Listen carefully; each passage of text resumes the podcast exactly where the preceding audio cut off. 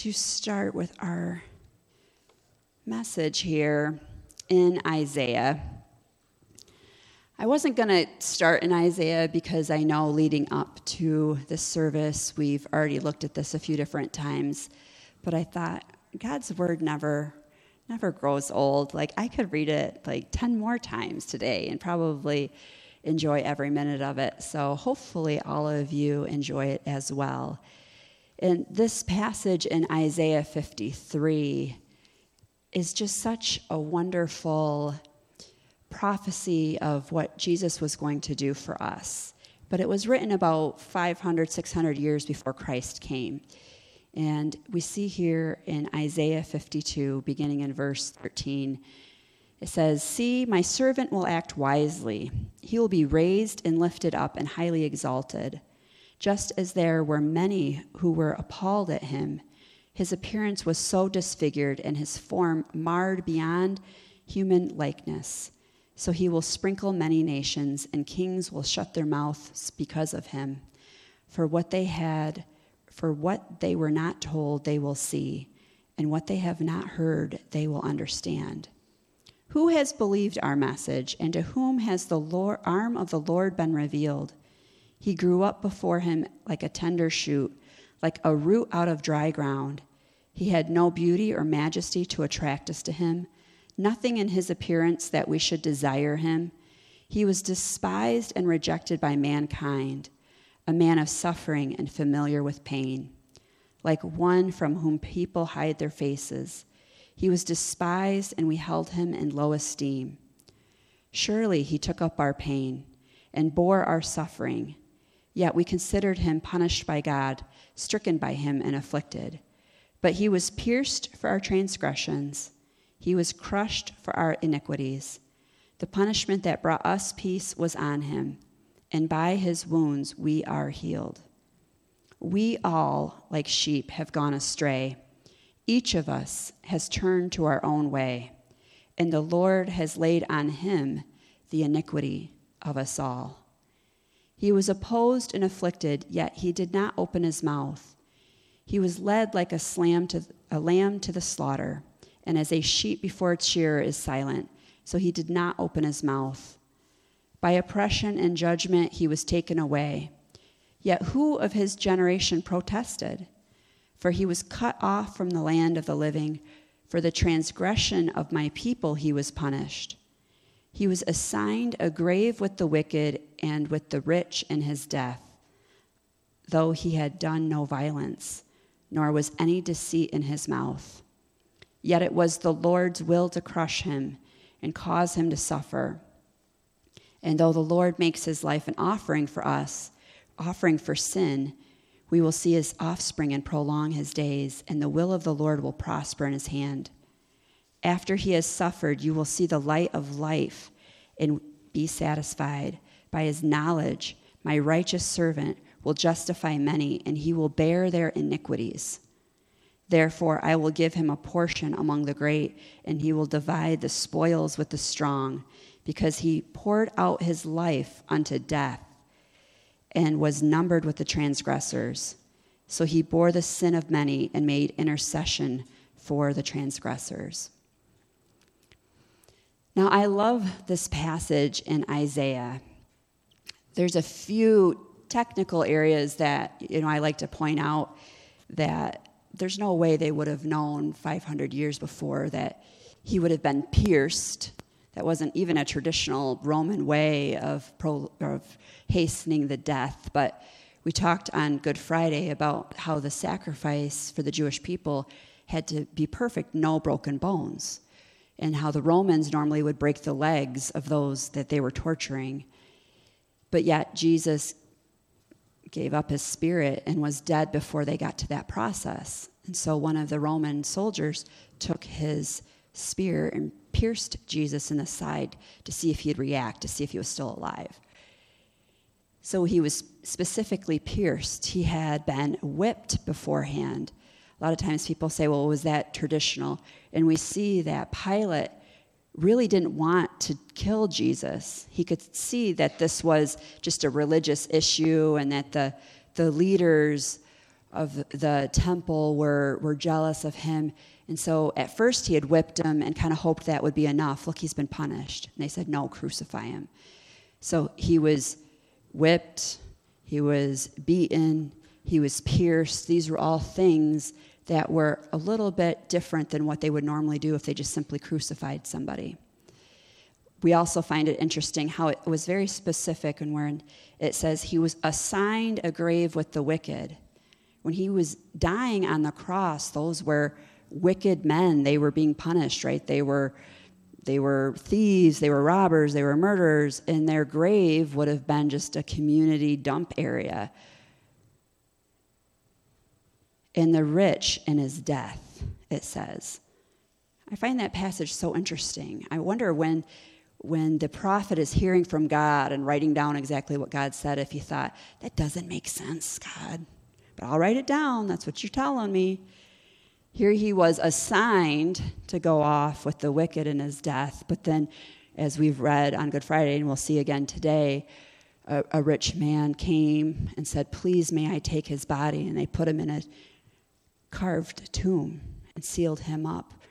So he actually was with the rich in his grave, even though he was assigned to be with the wicked and the poor. And we can, we can go through all how he kept his mouth shut and how he reacted and, and, and parallel all those things. But what really I want us to get today is how many times it talks about our iniquities. And then in other places, it talks about our transgressions. And for most of us, we're like, what's the difference? What is he saying? Well, our transgressions are those one time sins. You know, I, I, remember one time, I was probably nine years old. I was in the grocery store and with the neighborhood kids, and there was this display of candy, and we were going to steal a piece of candy. And the first girl went and took a piece and went, and the other girl went and took a piece, and I went and I took a piece, and we all ended up in the parking lot. We unwrapped our little piece of candy and we chewed it up, and it was this like, it was this red, hard candy, and it was real sweet. And then, but when you chewed it up, it was like gum.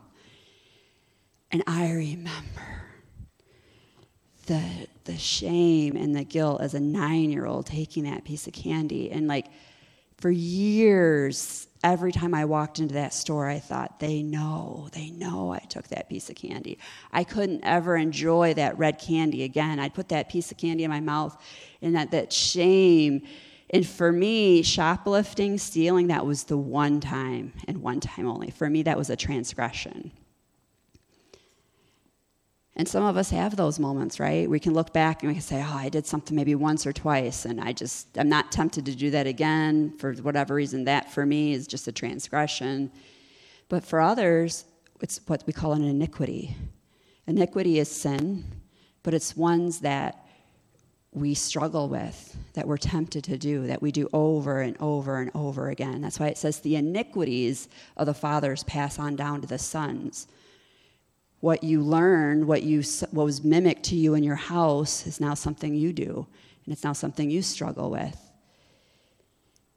But what's so interesting is that when he went to the cross, it wasn't, okay, I'm going to go to the cross for your one time sins, but if you're struggling with sin, guess you're going to hell. If he did that, then none of us would go to heaven because we all have some sort of iniquity. We all have something we struggle with. There's, there's no way that we're able to be perfect that's why Jesus had to come, because the law was not enough. In Galatians chapter 2, verse 21 says, If righteousness could be gained by the law, then Christ died for nothing. We can't be righteous by following the law. We're only able by following and believing in Christ. And what he did forgives us in Isaiah 53 5, it says, He was pierced for our transgressions, He was crushed for our iniquities. The punishment that brought us peace was on Him, and by His wounds we are healed. Now, every single time we take communion, I remind you of this, and I can't avoid it today, of all days. But when He went to that cross, he didn't just do it so that we can go to heaven when we die. He went to that cross so that we, our entire being could be brought back into a relationship with God. And we are made in His image. So just like there's Father, Son, and Holy Spirit, we are made in His image. So we have three parts as well we have body, soul, and spirit.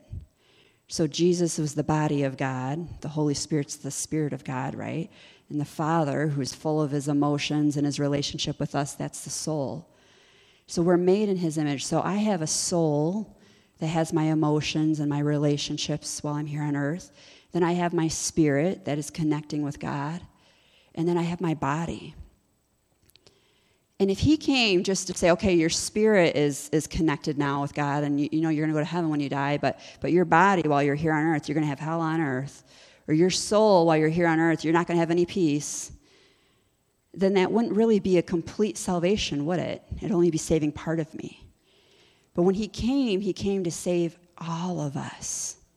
And he wants us to be able to walk in healing that's why I love this so much. He was pierced for our transgressions, he was crushed for our iniquities. That's our spirit peace. If we know that, okay, yes, not only am I forgiven for my one time sins, but the things I'm still struggling with, what he did forgives me for that. And, and, it, and it connects me with that. So even though I'm still struggling with that iniquity, I'm connected to God. I, I'm, I have been made clean. I've been made a new creation in Christ Jesus.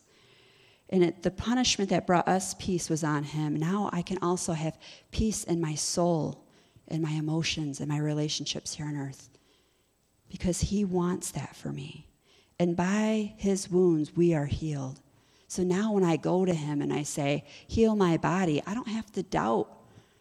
Well, what is his will, Mary? His will's been made very clear. He wants us healed. I loved it when there was like a blind man and, and uh, he had come up to Jesus and he said, he said, you know, do you want to heal me? You know, what is your will? And Jesus says, yes. Every single person who came to Jesus for healing, he healed them. And he wants these things for us. I'm always reminded by the Our Father prayer Our Father who art in heaven, hallowed be thy name. Thy kingdom come, thy will be done on earth as it is in heaven. Thy will be done on earth as it is in heaven. Every day I'm supposed to pray for heaven on earth. And every day, Satan, right, the thief, he comes to steal, kill, and destroy. And he wants me to have hell on earth. But Jesus said in John 10 10, I have come so that you may have life and may have it to the full. He wants for us to have a full life for our entire being in Titus chapter 3, verse 4 says, The kindness and the love of God, our Savior, appeared.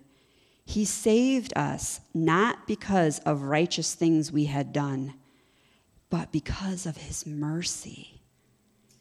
He saved us through the washing of rebirth and renewal by the Holy Spirit when He poured out on us generously through Jesus Christ our Savior so that having been justified by his grace, we might become heirs, having the hope of eternal life. I love that. I'm not justified by my actions. I'm not justified by my good works. I'm not justified because of anything I am able to do. I am justified because of His mercy and His grace, and I am saved because I believe in Him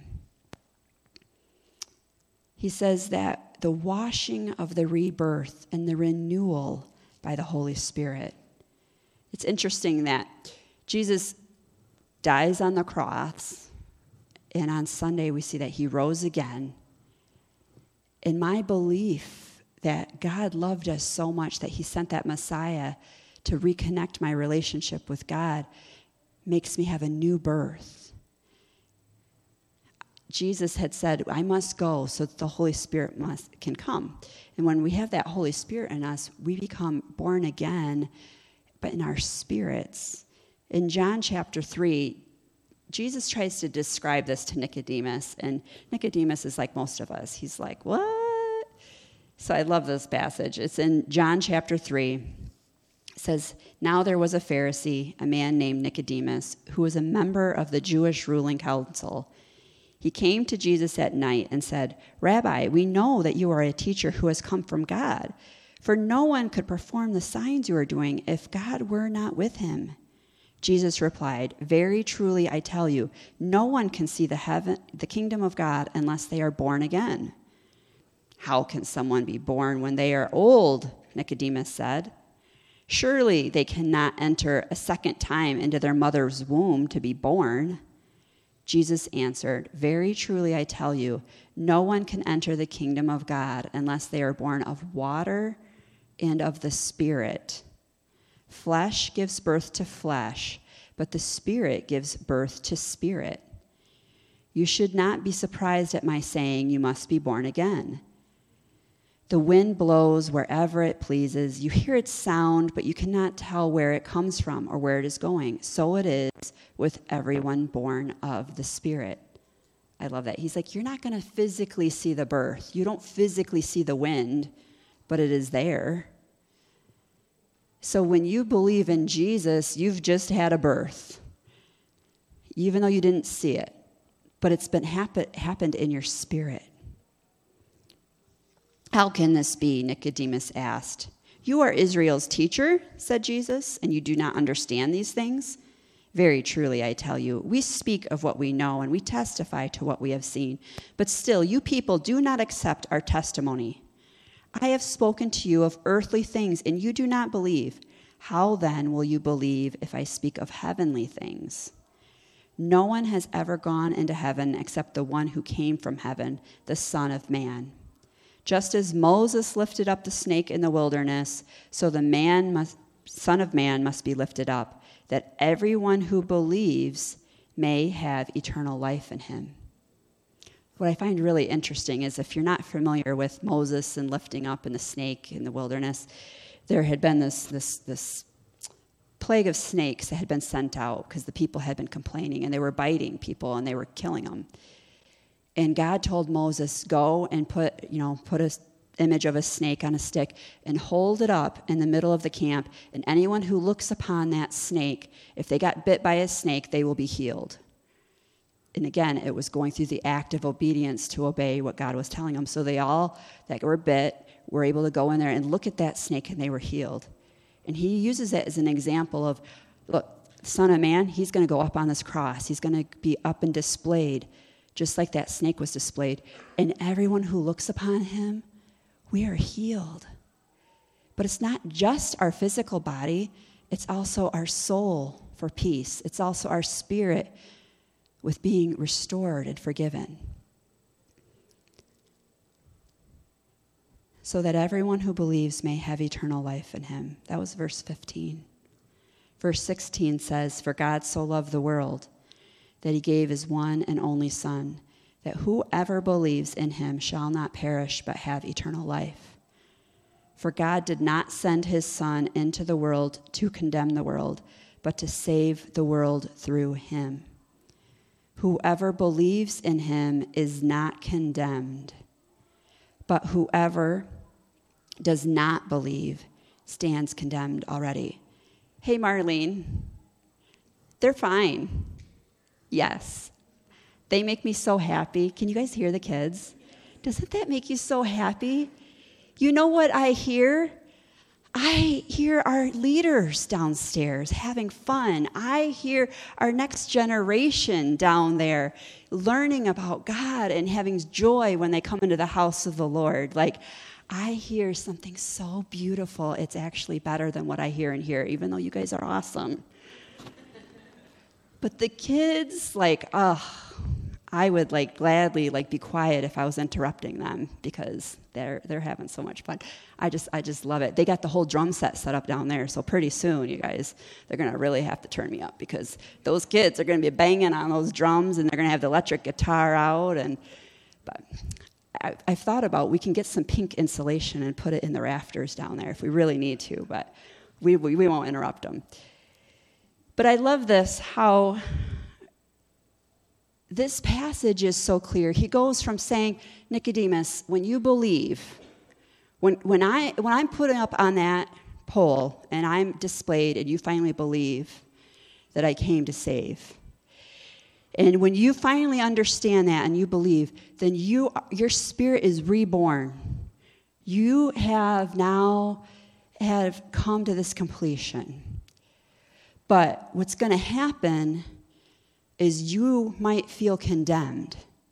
See, we always forget why did Jesus even come? We go all the way back to Adam and Eve, and we have to be reminded. They were told not to eat from the tree of the knowledge of good and evil. When they ate from the tree of the knowledge of good and evil, they knew that God was holy and they were evil. And that became the problem for mankind. Because now all of a sudden, I don't deserve to be in the presence of a holy God. Because God still showed up that night for Adam and Eve. And he looked around and said, Adam, where are you? And Adam replied with, I was naked, I was afraid, I went hid myself. Mankind rejects God when we don't feel worthy to be in his presence. God doesn't reject us. So that was the first time where he said, okay, the seed of the woman, a virgin birth, will come and will crush the serpent. He'll strike at his heel, but he will crush his head. When we think about Good Friday, that was the heel being crushed. Satan thought, oh, I killed him. He's God. God came down in flesh. He went down and he took care of some things, and on Sunday he rose again. He says, Now try to stop it. And it's not stopped ever since. For 2,000 years, the message and the love of God has spread from country to country and nation to nation. I remember talking to a, a, man one time. He had been raised as a Christian and he had spent some time in prison where he was introduced to the Muslim faith. And by the time he came out, he found himself in a place where Christian ministers were ministering to him. And I remember talking to him after a service one time, and he came up to me and he said, I got some questions for you. I said, All right, let's have it. He began asking me some questions, and it just so happens that I feel it's very important to understand where people are coming from, and so I have done my due diligence to understand the Muslim faith. And so every question he asked, I knew the answer, and I talked to him about it. And he said, I've asked over three or four pastors these questions. You're the only one that actually knew the answers. And he finally got down to what he really wanted to ask. He said, How come when I pray to Muhammad, nothing happens, but when I pray to Jesus, something happens within 24 hours? And I looked at him and I said, Because that is the true God we serve. There is power in the name of Jesus. And he doesn't look at you and say, Well, you're Muslim one day and Christian the next, so I'm not going to help you. He looks at you and he says, You are my child and I love you. And if you ask in my name, I will answer. The question is, is what are you going to do now? Are you going to continue to be this faith one day and this faith another day and you're not sure what you're going to do? Or are you going to just make a decision? He ended up praying with me that day gave his life to the Lord, rededicated his life to the Lord. But what was interesting was it wasn't about what I had to say. He had already tested it. He had already gone to God and said, Are you gonna, are you gonna answer my prayer? Jesus was promised. So that way our relationship would be restored. And Satan has learned the easiest way to get us to walk away from God is to by making us feel condemned, by making us feel like we're not worthy enough to be in his presence. And guess what? Me, all by myself, my earthly person, I am not worthy to be in his presence. I'm not worthy to ask in the name of Jesus and have him answer me. But I don't go to him because I am worthy. I go to him because I believe in Jesus, and I am worthy because of what he did on the cross. I put on his righteousness. His righteousness makes me worthy. And that's the whole point. For God so loved the world that he gave his one and only Son, that whoever believes in him shall not perish but have eternal life. For God did not send his Son into the world to condemn the world, but to save the world through him. Whoever believes in Jesus is not condemned, but whoever does not believe stands condemned already, because they have not believed in the name of God's one and only Son. The only people that are condemned are those that do not believe in Jesus. Because when they stand before God, they stand all by themselves. They've been invited to believe in the one who is their advocate, and they have rejected that. And they say, I am going to stand here by my own power. This is the verdict light has come into the world, but the people loved the darkness instead of the light because their deeds were evil. Everyone who does evil hates the light and will not come into the light for fear that their deeds will be exposed. I love that. It's not fear that I'm human and I made mistakes like everybody else. No. The only ones that do not accept Christ are the ones that are fearful that it's going to be exposed. I do evil, but it's exposed. I know God sees it. The next verse says, But whoever lives by the truth comes into the light, so that it may be seen plainly that what they have done has been done in the sight of God. Being a Christian doesn't mean that we stop doing bad things, because our iniquities sometimes follow us all the way to the day we die. Some of us, right? Some of us are able to overcome an addiction or whatever those things might be in our life. But for some of us, they're the ones that they're what kills us. But I don't stand before God in fear. I stand before God in faith and knowing that what Jesus did on the cross makes me now righteous and able to come to him. I love when you read through like the book of John, especially towards the end, about chapters 14, 15, 16, right before he's going to go to the cross. He's talking to the disciples, and he was saying, Up until this point, you've just asked me because I've been here with you. But I'm going to go, and now you're going to be able to talk to the Father directly in my name.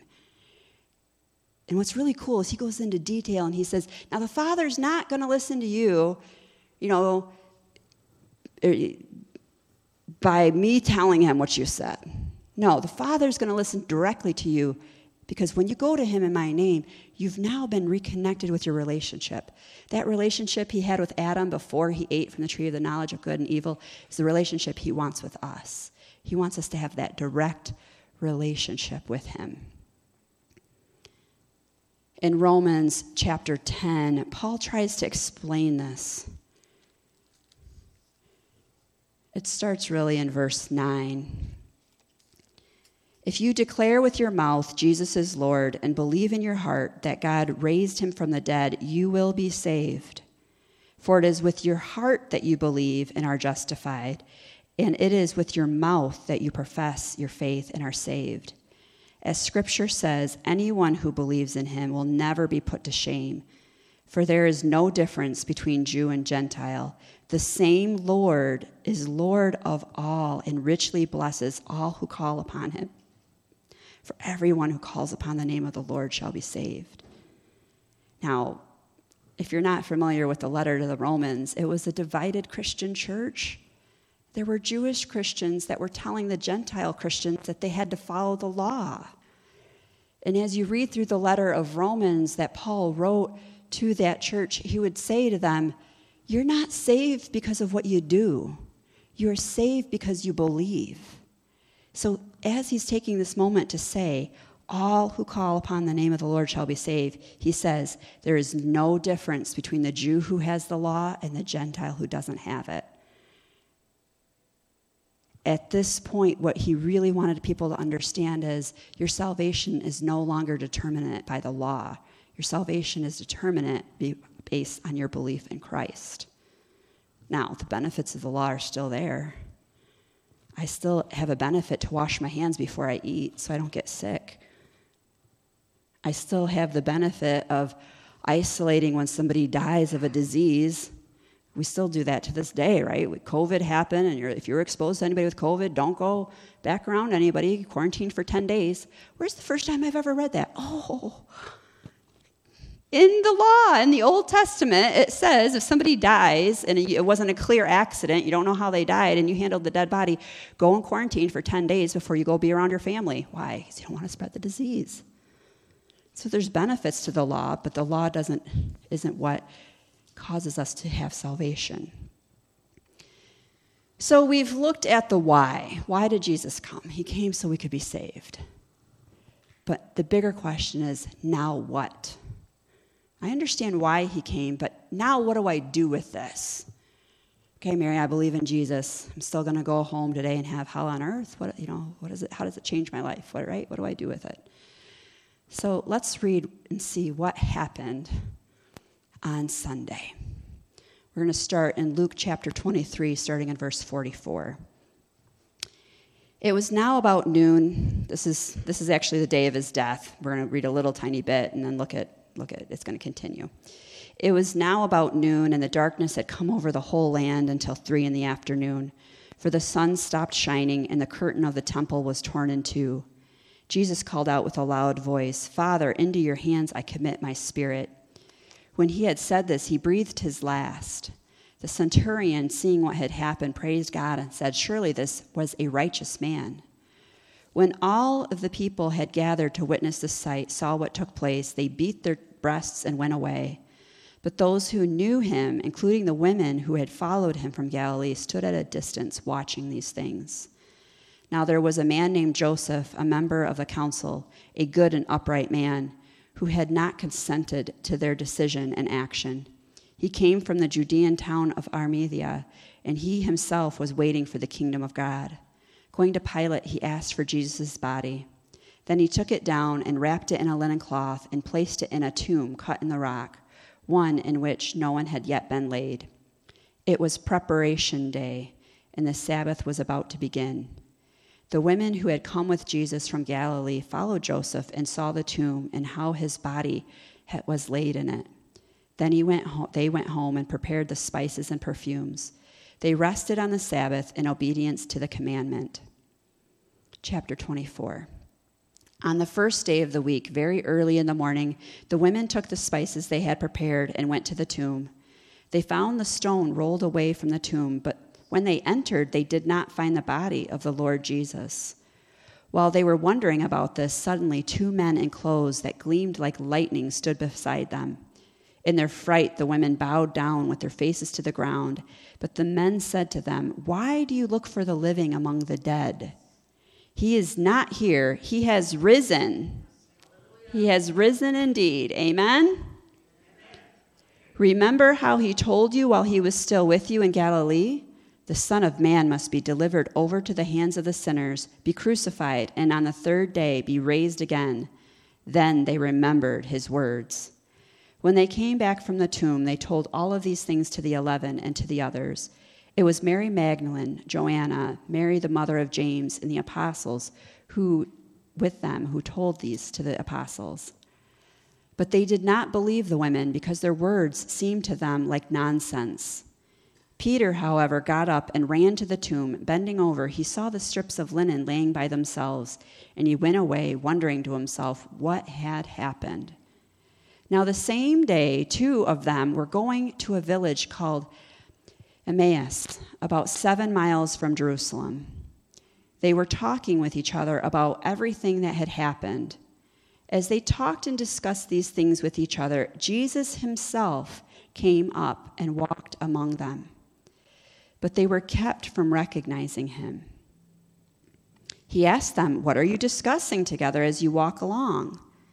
They stood still, their faces downcast. One of them, named Cleopas, asked him, How are you the only one visiting Jerusalem who does not know the things that have happened in these days?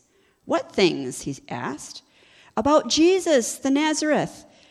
They replied, He was a prophet, powerful in word and deed before God and all the people. The chief priests and our rulers handed him over to be sentenced to death, and they crucified him. But we had and what is more, it is the third day this took place early this morning, but they couldn't find his body. They came and told us that they had seen a vision of angels who said he was alive. Then some of our companions went to the tomb and found it just as the women said, but they did not see Jesus. He said to them, How foolish you are, and how slow to believe all that the prophets have spoken. Did not the Messiah have to suffer these things and then enter his glory? And beginning with Moses and all of the prophets, Jesus explained to them what was said in all of the scriptures concerning himself. As they approached the village to which they were going, Jesus continued on as if he were going further. But they urged strongly, Stay with us, for it is nearly evening. The day is almost over. So he went to stay with them. When he was at the table with them, he took bread and gave thanks, and he broke it and began to give it to them. Then their eyes were opened, and they recognized him, and he disappeared from their sight they asked each other, Were not our hearts burning within us while he talked to us on the road and opened the scriptures to us? They got up and returned at once to Jerusalem. There they found the eleven and those with them assembled together and saying, It is true, the Lord has risen and has appeared to Simon. Then the two told what had happened on the way and how Jesus recognized by them when he broke the bread. Now, the passage here in Luke goes on, and Jesus appears a few more different times. And we know that he appeared for over 40 days, and when he finally ascended, there was over 500 witnesses. But when I say the now what for us, I want us to think about this road experience to Emmaus that they had. The first thing that I love is that he walked along with them. They were truly curious. They were truly questioning. They were truly wondering. When you are truly questioning, when you are truly wondering, when you are truly asking God, what do I do now? He will walk with you. But He doesn't walk with the people who don't invite Him in. Ask Him for help, ask Him to show you. It says, As they approached the village to which they were going, Jesus continued on as if he were going further, but they urged him strongly, Stay with us. So many times we come to church, we feel his presence, just like they're saying, Didn't our hearts burn within us? And then we leave this place and we don't say, Stay with us. I don't want to just have a two hour walk to the next town with you. I don't want to just have an hour here once in a while with you. Stay with us. Stay with me. God is a gentleman. You can believe and understand and be a Christian and know that Christ died on the cross, and you can receive salvation when you die. But you also have the ability to call out to Him every day in every way and have heaven on earth while you're here. You can say to Him, Stay with me. His word says that He will never leave us nor forsake us, but He's always sometimes the quiet one in the room, waiting for you to ask for help.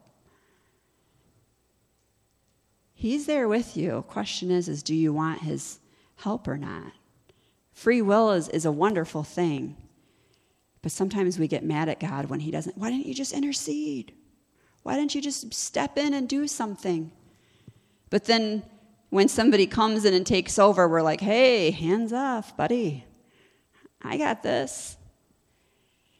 We have to make a decision that if we feel like it, if we don't feel like it, if we're feeling condemned, if we feel wonderful, that our feelings don't determine whether or not we cry out to Him and urge Him to stay with us and be active and to talk to us and to reveal to us. My encouragement to all of you is to remember what was promised in Isaiah. Don't be like the disciples who say, Jesus was here and we thought he was the Messiah, but he didn't save us the way we were expecting. Don't be like that. He, he revealed to them how the prophets said, Look, this is what he was doing. He wasn't here to take over the Romans. He told them before governments are going to rise and they're going to fall.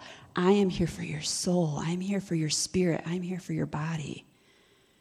We've been able to take Christianity and survive the Romans and the Napoleon and the Nazis and whatever world power has tried to come over. Christianity isn't about overthrowing them, and, and Christianity is about God being with us in the midst of that storm. So here we are today, and He hasn't changed. He wants you to have peace, He wants you to have healing in your body, He wants you to have forgiveness and connection in the Spirit. Why? So I can stand before God with the knowledge that He is good and I am evil, and know that I am still worthy of having this relationship with Him and asking Him for help. And His blessings will continue to fall down over me. Let us pray. Father God, we thank you so much. We understand the why Jesus came. But now, what are we going to do with that knowledge? Are we going to simply walk out of this place and know that when I die, I go to heaven? And while I'm here on earth, I'm going to just do my own thing? Or am I going to say, not only do I want heaven when I die, but I want fullness of life while I'm here on earth? So I urge you to stay with me. Help me when I am frustrated. Be with me. I give you permission to whisper in my ear. I give you permission to walk with me and talk with me. Help me to hear your voice. Help me to walk in love. Help me to understand the benefits of your law and help me to never, ever feel condemned or feel shameful when I'm in your presence. Because you already know all the things I struggle with, and you are the only one that can help me with them. Father God, all of us that are here today that want more out of our relationship with you, we are asking for your help. Fill us with your peace. Bring healing to our bodies cover us with love and forgiveness. May our spirits be reborn. May your Holy Spirit come into us. And as we leave this place, may we have renewed hope as we remember what Christ did on the cross. Because he rose again, he conquered death in the grave, because he is God. And his love for us never fades and can never be taken away. May we receive that love. In Jesus' name, and all of us who want that today, say amen. Amen. Well, I hope you have a wonderful, wonderful week. Don't forget that the Blessing Shop is open. There is a sign up in the back if you're interested in helping with the lawn care. And we hope to see you all again next Sunday at 10 a.m. Thank you. God bless.